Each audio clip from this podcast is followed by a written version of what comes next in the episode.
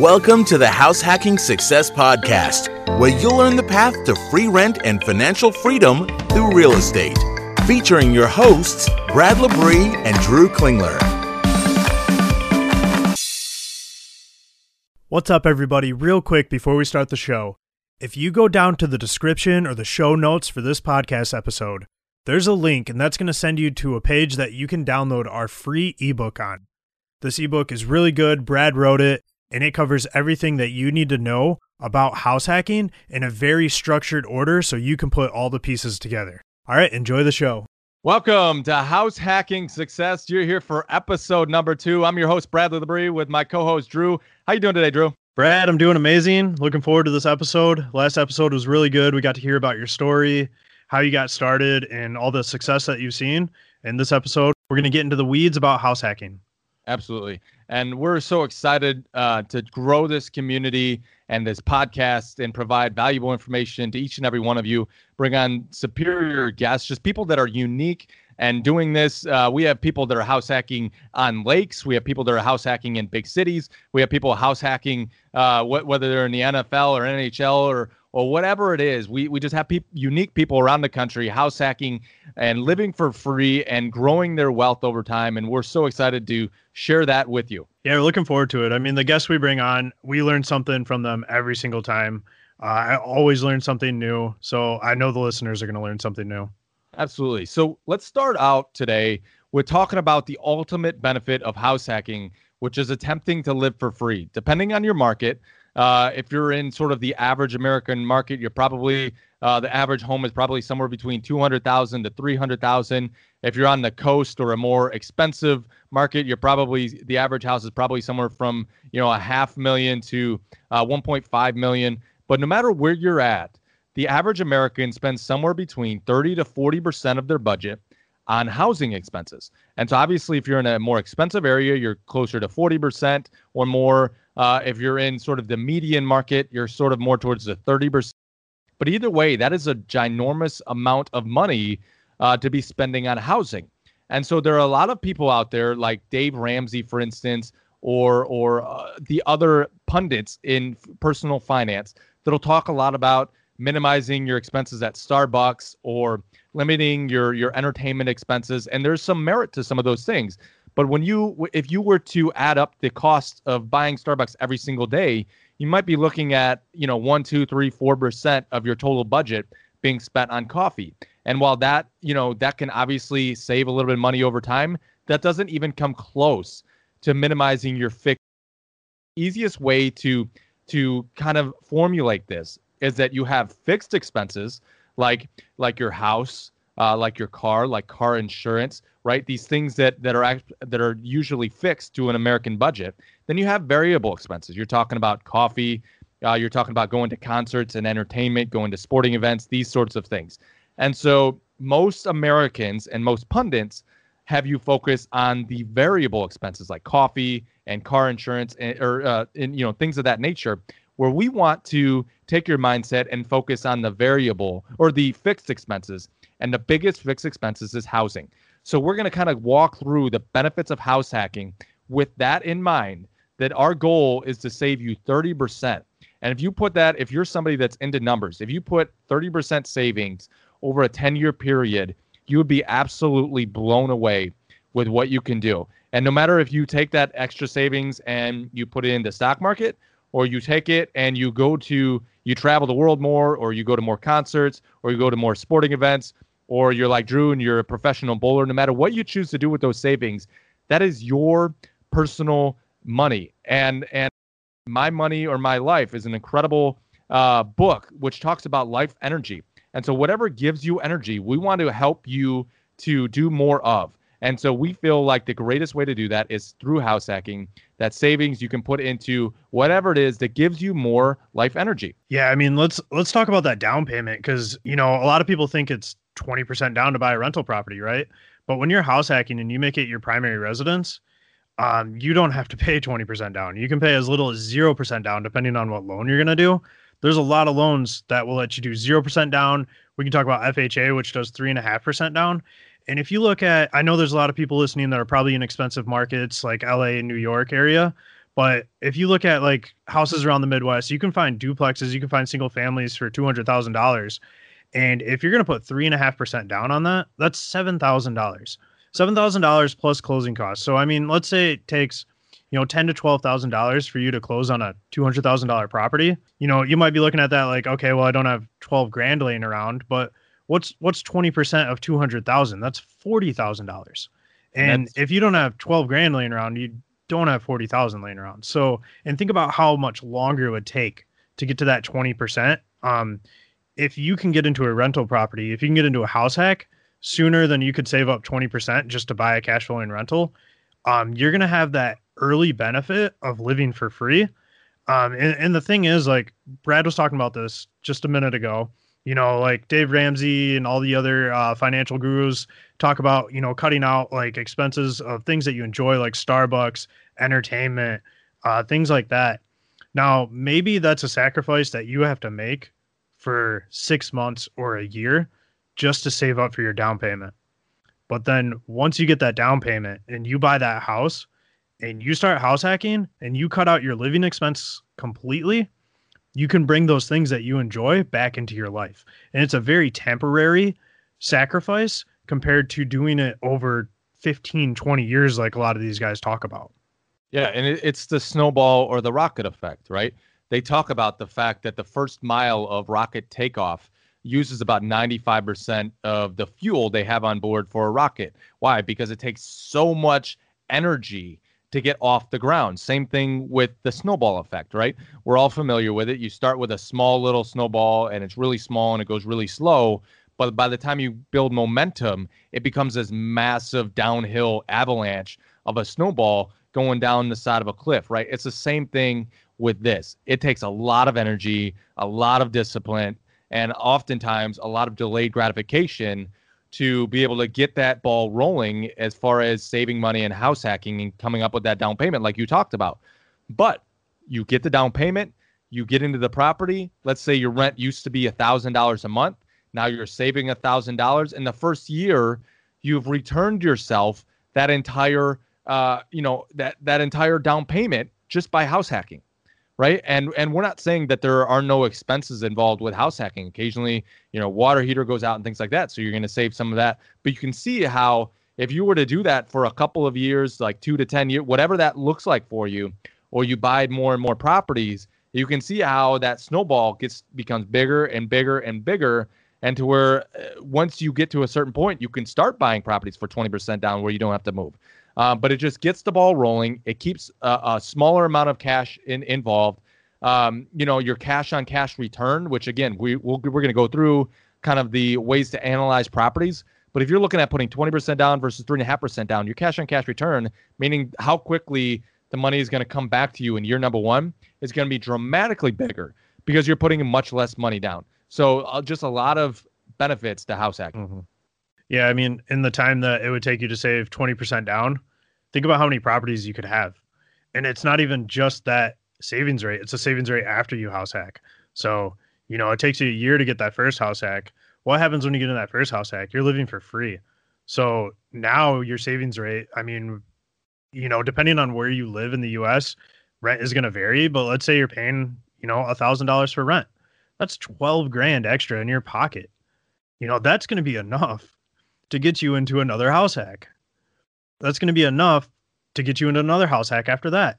You know, two, three, four years down the road, all of a sudden you have three cash flowing rental properties in the time that it would have took you to save up that 20% down payment. Now that we've sort of talked about the down payment, let's talk a little bit about the financing options you have out there. Mm-hmm. Um, and so obviously there's traditional conventional, uh, which generally speaking, if you're trying to attempt to buy a duplex, is probably going to be about 5% down. Um, FHA, which we talked about, which is 3.5% down. Uh, but there are also options beyond that. So we're going to bring someone on who house hacked uh, in just outside of Boston with a USDA loan, which is a rural development loan. Um, it's not as rural as you think.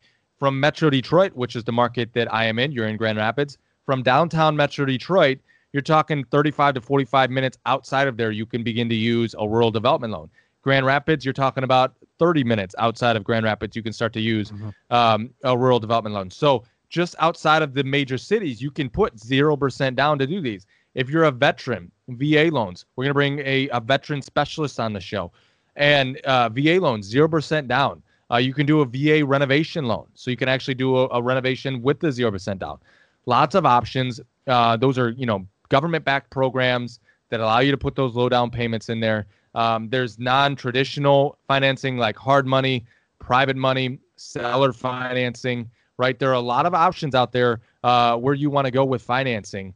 But the biggest thing is is is realizing that you can save roughly 30 to 40 percent of your budget every month house hacking and and finding the right people to to get, help guide you through the process of financing is crucial. And again, rock stars hang with rock stars, so finding a great mortgage guy or a real estate agent will be able to plug you in with the other and help you formulate a great plan on financing. Yeah, absolutely. I mean, there's a there's a ton of options for financing, and there's even down payment assistant programs depending on where you're at.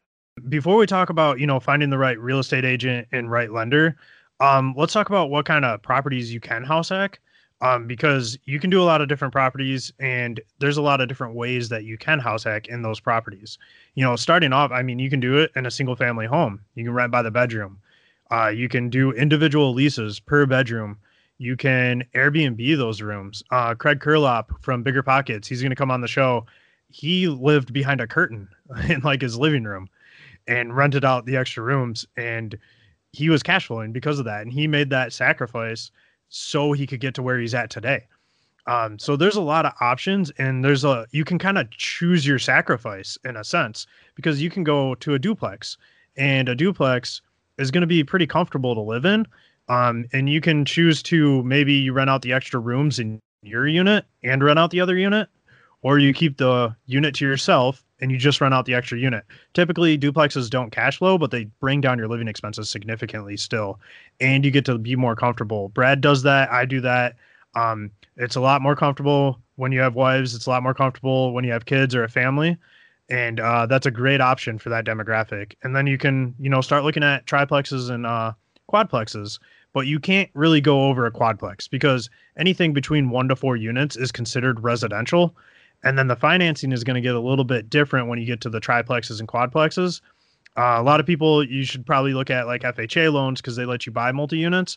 But trying to get a conventional on a three to four unit is probably going to be pretty difficult and require more than uh, 5% down.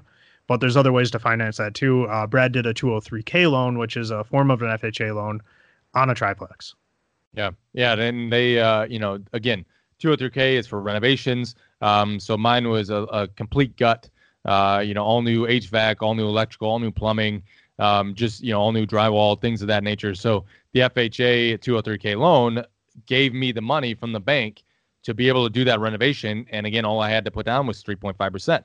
So um, lots of options. Renovation loans are fantastic.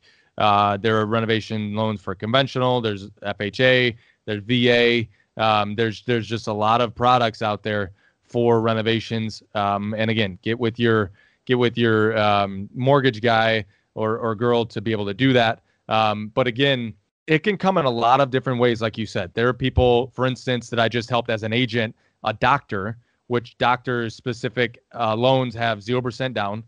Where what he's going to do, it's a, a, three bedroom, two and a half bath uh, condo. He's going to convert the basement into a fourth bedroom and a third bathroom. Uh, he's going to live down in the basement and he's going to rent individually to the other doctors and residents at his hospital. Mm-hmm. And he's going to cash flow almost $2,000 a month by doing that.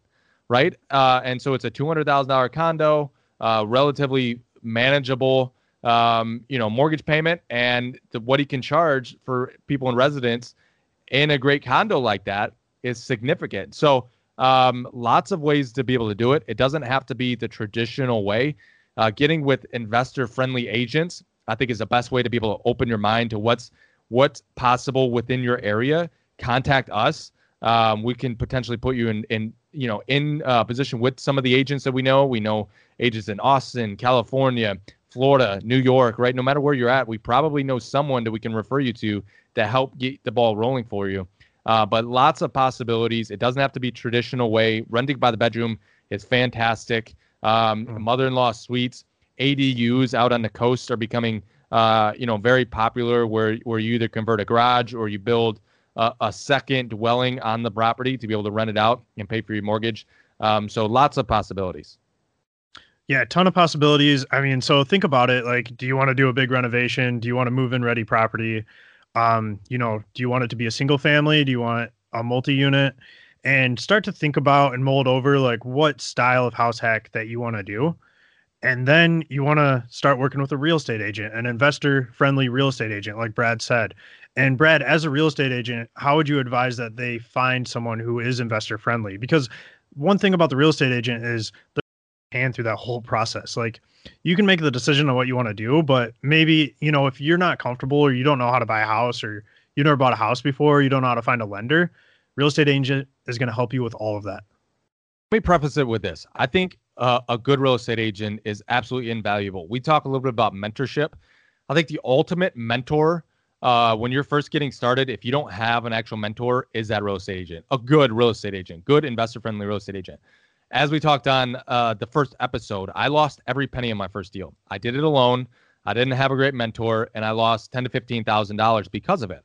Right? If you get yourself a great real estate agent who becomes a friend, um, you know they can massively help you. I mean, they can show you the demographics, where you know where appreciation is happening at, the fastest rate, where the path of progress is going in your area, uh, the best way to do it, show you all kinds of different asset classes, condos uh, single family rent by the bedroom, duplexes, triplexes, quadplexes, all the different variables. He can, he, you know, he or she will be able to help you with that.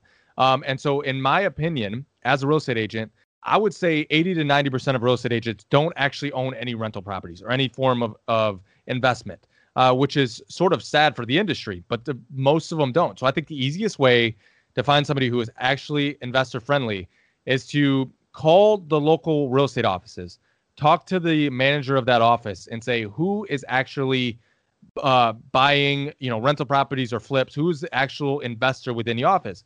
They'll give you that person's number, uh, and then you go ahead and you call that person. So you might get three or four different contacts from there, and from there you can interview the three or four investor-friendly uh, real estate agents and find the one that that fits your needs the best. Um, and that's a quick and easy way to do that. DM us uh, if you're in Metro Detroit area. That's where I am uh, contact me. If you're in a different market, contact us. We might have an agent to be able to put you in and play with, but that is a great way to quickly find a great real estate agent. And they're the ultimate mentors because you don't pay them. The seller is paying uh, the commission for you, and you and you gain that advice and wisdom. So when there are so many variables that you're probably not going to think about, that a good agent will be able to see the big picture while you you know while you're dealing with the minutia. So uh, real estate agents are fantastic early on in your career, and and you know, I mean, uh, that's the best way to find them. Yep, and they're gonna get you to a lender. They're gonna find you a lender that can help you out. And just so you know, like you don't have to just talk to just one lender. You can talk to other lenders. Um, sometimes lenders can't do something that another lender can do. Um, I've talked to lenders who will not do anything lower than 15% down on a duplex uh, when it comes to conventional loans. But if you find the right lender, they'll let you do 5% down. So it really just depends on what they can do. So it's okay to talk to a couple different lenders uh, depending on your goals. And if you if you find yourself in a position where you can't find the right lender for your particular situation, I would contact a uh, real estate agent first because they mm-hmm. generally, I mean, I deal with several dozen, uh, a dozen different lenders, um, and you know, each lender again has specialties within their industry. And so if you talk to an agent, you know, they will have two or three different lenders that they work with because each one uh, as a as their preferred lender because each one has a different specialty, right? And one might be really good at new construction, one might be really good with multifamily, one might be really good with, you know, whatever it is, VA loans or or whatever FHA. Uh, and they should be able to plug you in with somebody that has the ability to close a 3.5% down duplex for you. Yeah. So after you got the lending locked down, you got a real estate agent, and you're making offers on houses. Um, you're gonna have to start finding tenants. And one thing that you really need to know is your state laws, your tenant landlord laws. These are super easy to find. It's a simple Google search. We're in Michigan. So if I just go on Google and I type in Michigan tenant landlord laws, there is a PDF guide on all the laws that you need to know as a tenant and as a landlord and it's put out by the state of Michigan Um, most states that I've looked up have this. I haven't found a state that doesn't have this. So look into that. Try to find that guide, read it over, make sure you understand those laws. And then when you go to start finding tenants, you're going to want a very good lease. Uh, there's a couple different places that you can go to get a lease. Uh, you can go to Bigger Pockets. They sell leases that are state specific, or you can go to a website called eforms.com, which actually has a lot of customizable leases. I know for a fact that it has really good rent by the bedroom um, leases. And if you go there, it's going to make it state specific, but you're going to want to make sure that you have good leases for your tenants. Um, how you choose to do those leases, you can do month to month, you can do uh, one year leases, or you can you can do Airbnb. Um, if you're going to do Airbnb, you know you're going to want to make sure the property is furnished. Uh, we're going to have people that come on and talk about Airbnb, um, and they're going to talk about you know the benefits and strategies behind that. When you go to find your tenants, you know, one thing you really, really want to focus on is understanding those laws and you want to screen your tenants. Your tenant quality is going to be a reflection of your screening process. If you have a crappy screening process, you're probably not going to get great tenants. Um, if you have a really good screening process, you're going to get great tenants and you're not going to take on that risk. Um, you know, you hear all these landlord horror stories of tenants uh, destroying a house when they leave and ripping it apart and costing you tons of money. It really shouldn't be a problem if you have a good screening process. So there's a couple way to go about uh, screening. Of course, initially um, we have a set of questions that we ask a questionnaire before they come out to the property. Uh, but then beyond that, when you find somebody that you want to move in, there are a few ways to go about it. Um, one of the ways that that we recommend is TransUnion has a great. It's called My Smart Move. Um, and so for forty dollars, which is a cost generally to the tenant, you can pay it if you want, but generally we uh, pass that along to the tenant. Um, that that collects their their financial background, so it'll show you anything that they have in collections, um, their their credit history, uh, things of that nature, so you can get a sense of do they pay their bills on time. Uh, it'll also do a criminal background check. It'll also do a finan- as far as like income background check um, and it'll give you a rating as to whether they think you should accept them or decline them. Um, so that is a great first step. Beyond that, you're going to want to verify their income. So you're going to want to call their employer and verify that they've worked there. You want to you're going to want to call past landlords and uh, make sure that you know they have not destroyed the property. Uh, it's also on that report going to say whether they've gotten evicted or not. Um, so if somebody has been evicted, I mean that is a red flag. Why is it? I mean if it was a long time ago, um, you know, you can then determine whether or not it's something that you want to work with, um, whether they've been evicted or if they've uh, filed for bankruptcy. Like that will will will get all of that information for you. There's also landlord associations, local landlord associations. So you could become a member. Uh, and my local uh, landlord association, it's $25 for them to do that. So, you know, there are a lot of great resources for you to be able to do third party background checks on your tenants so that you don't have to do all that work and figure all that out. Uh, and TransUnion is a great way to go about doing that. Yeah, absolutely. And you know, make sure that you're doing this for every tenant that's going on the lease. Don't do it just for the one tenant that um, you know, maybe comes to the showing. You know, they say I got a buddy, you know, who's gonna sign the lease with me. Well, they gotta go through the screening process as well. Yeah, for sure. Because you want to know exactly who you have in your properties. You don't want to have issues. Um, you know, especially if you have uh, you know, a three unit to where you have multiple tenants. If you have great tenants, there's nothing worse to a great tenant than having a bad tenant, you know, above them or, or beside them, right? That's causing a lot of issues. Uh, maybe, you know, they're smelly or, or, you know, they don't clean up or whatever it is. Um, you know, if you have a really good tenant and then a really bad tenant because you didn't screen correctly, the good tenant's going to leave, right? And that's how you turn a good asset into the bad asset because you know bad tenants attract bad tenants, uh, and the cycle progresses in a downward spiral. So you want to make sure you're thorough, um, and if you're thorough, that means that you are treating everyone fairly and providing good quality housing. One of the reasons why we're such big proponents of house hacking is that most traditional investors neglect their properties as far as long-term deferred maintenance. Right? You're going to buy the property; it's probably going to have deferred maintenance. Well, if you're a house hacker, you live there and you kind of uplift the neighborhood and the property which is going to attract better tenants that are going to want to live there. So you want to do your your job and, and thoroughly uh, making sure that this is going to be a good tenant for the community, uh, for the house as a, as a whole, so that you attract good tenants in all the units. And, and and especially even further if you're doing rent by the bedroom, right? I mean, that that would be even more uh, invasion of privacy as far as like having a good tenant that wants to leave if there's a bad tenant. So you want to make sure that they're clean, um, that they take care of everything, that they're respectful, uh, things of that nature, so that you really have good long-term situation at your properties. Yeah, especially like what you said, right by the bedroom. I mean, they're going to be sharing the living room, the kitchen. Um, there might be some rules that you want to put in that lease um, as far as living space or shared space rules and quiet hours, um, things along those lines to make sure that people are going to get along. And then, you know, uh, beyond that, after you place someone in there, you want to budget for deferred maintenance issues. You know, like water. Uh, you know, you want to make sure you're caulking around all water areas, whether it's the sink, uh, the toilets, the the showers uh, in your units. You don't want to have water seepage get in and ruin areas, cause mold, uh, damage, you know, wood materials, um, things like that. I mean, you want to make sure that you're keeping up with the property uh, long term. It'll again attract better clients, um, and it's it's generally speaking relatively inexpensive to just go in there and caulk a tub rather than needing to tear it all apart uh, down the road and redoing it. Right, that can get very expensive. Absolutely, yeah, definitely take care of your properties. A small budget can can help you do that long term. Um, you're talking about whether you do it yourself, it could be very minimal, or you know, $100 every few months to send somebody out there to caulk and seal all the uh, water protrusion areas around the house. Yeah, so let, us talk about it now. You know, let's say you're in the house hack, um, you got tenants, everything's going great, you're living for free. Well, maybe you want to buy another house. So, you know, you have the option, you can go buy another house hack, uh, fill that one up, and keep the other one as a cash flowing rental. But one thing that you have to look out for is that you got to live there for a year. Um, when you do an owner occupied loan, you're committing to that house being your primary residence for a year.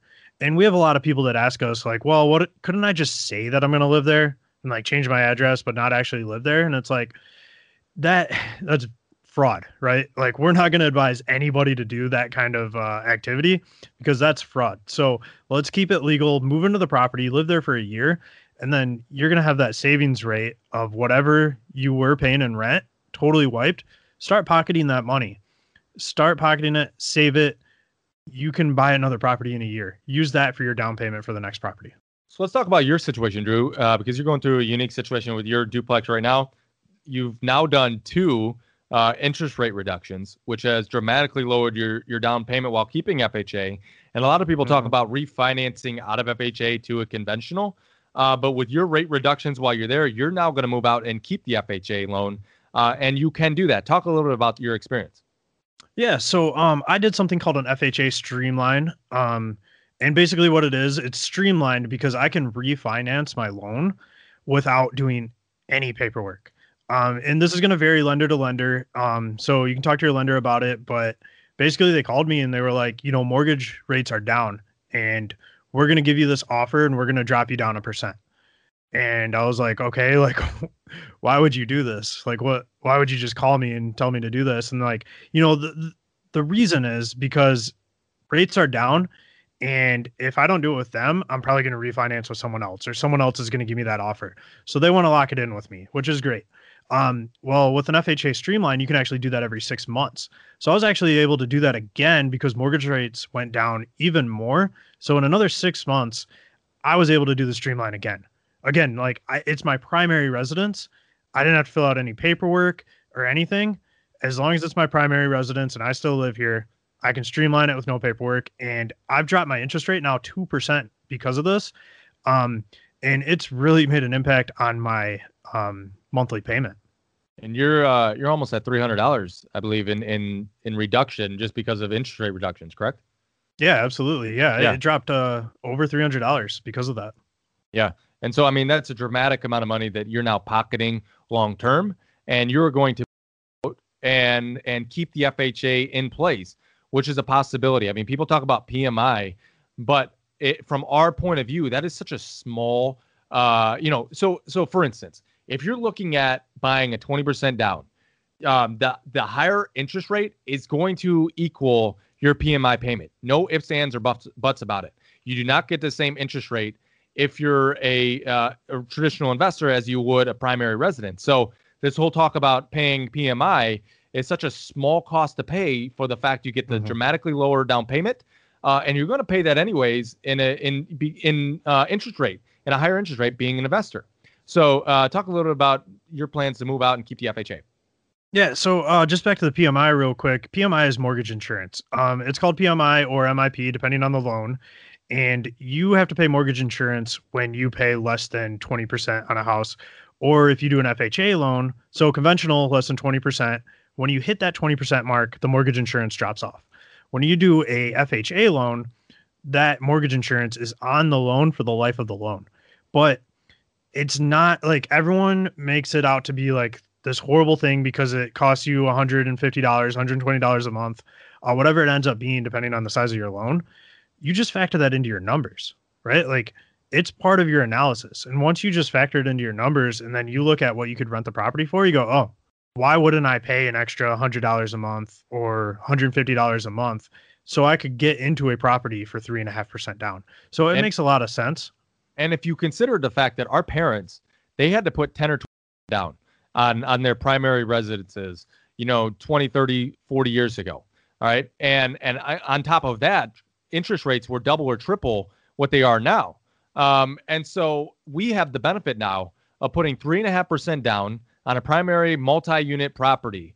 Um, and and the only cost to us is a minor, uh, you know, MIP or PMI payment, which again is just a cost of doing business. You're going to pay that in interest if you do a 20% down. Trust me, I've seen the numbers.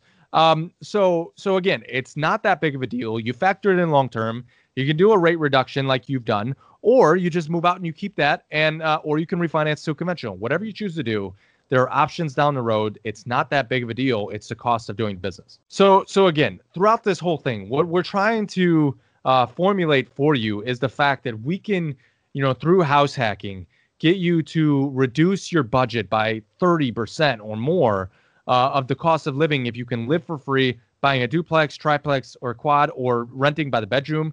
I mean, honestly, your numbers look a lot better if you buy a three or four bedroom and rent by the bedroom in a lot of markets uh, and whether you Airbnb or either way, you can dr- dramatically lower your cost of living, potentially cash flow, uh, and house hacking allows you to do it. It's an absolute fantastic way to go about uh, saving money long term, building a portfolio, and ultimately getting to financial freedom. Yeah, it, it's an amazing strategy. I mean, it's really going to slingshot you into becoming a successful real estate investor. And house hacking is the gateway to doing whatever else you might want to do in real estate. Um, house hacking is going to teach you to be a property manager on site. It's going to teach you how to buy property. Um, it's going to teach you how to manage those properties. Um, you're going to understand how to analyze properties better after that, and it's mm, it's low risk. It's low barrier of entry. And what it's going to do is it's going to enable you. It's going to be sort of training wheels in a sense to teach you how to become a big time real estate investor. Absolutely, absolutely. So again, we we genuinely appreciate you guys being along for this ride.